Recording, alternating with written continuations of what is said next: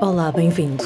A edição de hoje é muito especial. É diferente e espero que gostes. Está mais do que nunca perto de um podcast sério que, para além de te falar ao ouvido sobre temas que me preocupam, conta uma história. E a história que hoje te vou contar é a história do meu livro. A vida instagramável sai do papel e transforma-se em som para te contar ao ouvido tudo o que diz respeito a esta nossa vida, mais ou menos instagramável, mas certamente digital. Escuta até ao fim. A todos os que se juntaram a mim, obrigada. Bem-vindos ao primeiro episódio do podcast Vida Instagramável. No one leaves the house anymore. No one has sex. The net ultimate condom. Come on, talk like that, Iceman could lead to the eventual extinction of our species. 1995. Há mais de 26 anos que andamos a misturar a nossa vida real com a virtual. Recordemos um filme que não ficou para a história, mas que é um marco na história. Sandra Bullock é uma analista de sistemas, alimentada a pizza e amor virtual, que vê a sua identidade apagada. O que na altura parecia ficção científica é hoje uma realidade muito comum, sobretudo no Instagram, onde já muitos perfis foram hackeados, roubados ou terão sido simplesmente bloqueados e apagados pelo próprio Instagram por violarem as regras, o que, por outras palavras, quer dizer alguém foi apanhado na curva a usar um bot, entenda-se, a comprar likes e seguidores. Muitos likes. Nunca saberemos, mas sabemos que já muitas pessoas tiveram de começar do zero, porque neste reino Instagramável nem tudo o que parece, afinal o é. Aquilo que me custa, Paula, é aquilo que tu há bocado dizias, a falta de honestidade, esta coisa do não dizer, não. Imagina, assim numa distopia, mas te dão o poder de criar um mundo. A primeira coisa que tu fazes é criar os indivíduos, mas a segunda coisa que tu fazes é criar as interações dos indivíduos, que foi basicamente o que o nosso amigo Zuckerberg fez. People want to go on the internet and check out their friends, so why not build a website that offers that friends, pictures, profiles? I'm talking about taking the entire social experience of college and putting it online. Site got 2,200 hits within two hours. Thousand, 22,000. Uh, as pessoas querem saber da tua vida, as pessoas querem ver quem é, querem saber como é que as coisas podem ser incluídas no dia a dia. Expor o, aquilo que eu sou e aquilo que eu quero transmitir. As relações ideais sabes? As férias ideais, a fotografia ideal, os almoços, os jantares, sabes? Os feeds perfeitos. E há pessoas que simplesmente são quem não são na vida real.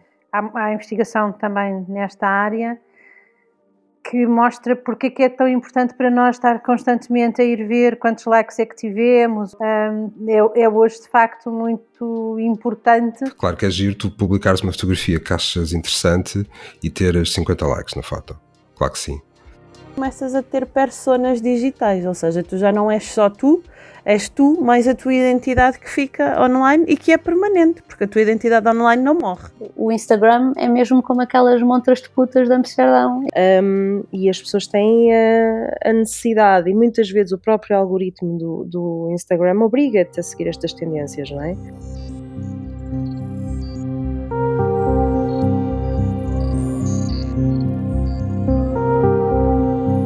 Acho que to todas querem ser influencers, há uma pressão muito grande, principalmente com a imagem. O digital, eu adoro o digital, nós vivemos todos no digital, mas uh, custa-me bastante. Uh, é muito efêmero, é isso mesmo. Eu partilho muito pouca coisa, cada vez menos. Passo meses sem partilhar coisa nenhuma, com exceção do Twitter.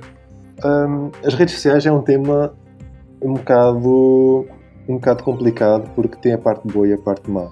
Ou seja, não há uma postura de autenticidade, sabes? Mas mesmo assim, não estás livre do tal sistema de, de, de feedback de dopamina. Ou seja, tu quando recebes um kick de alegria uh, que, que muitos likes ou muitos comentários a uma publicação tua te dão, uh, é, é, impossível tu fugires à alegria que isso dá, porque isso de facto é uma coisa biológica, é química a trabalhar no teu cérebro, não é? E, e é o teu cérebro que controla, que controla tudo. Porque não queria ser refém da, da máquina, do Instagram e daquele momento. Tem a ver com uma questão de civismo, com uma questão de autoestima, de respeito pelo outro.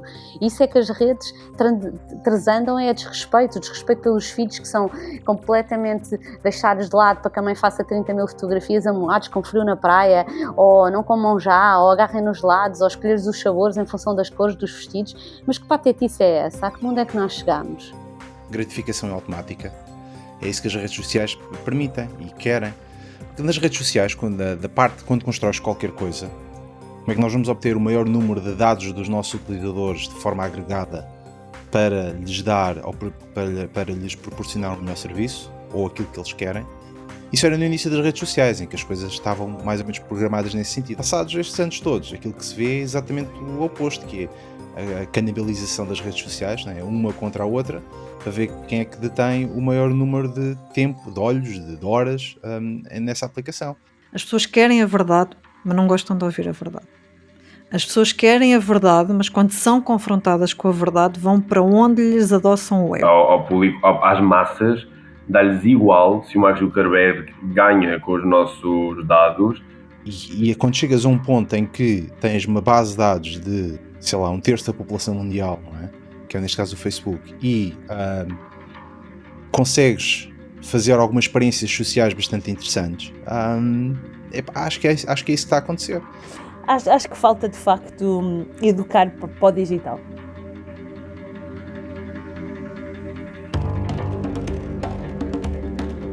Porquê educar? Porquê querer saber o que escondem as redes e o que também escondemos das redes? Porque, como em tantos outros domínios da nossa vida, o conhecimento é poder e a forma como estas redes entraram na nossa vida para a mudar para sempre também deve ser considerada. Earlier I was thinking about how I was annoyed and and then I had this terrible thought. Are these feelings even real? Or are they just programming?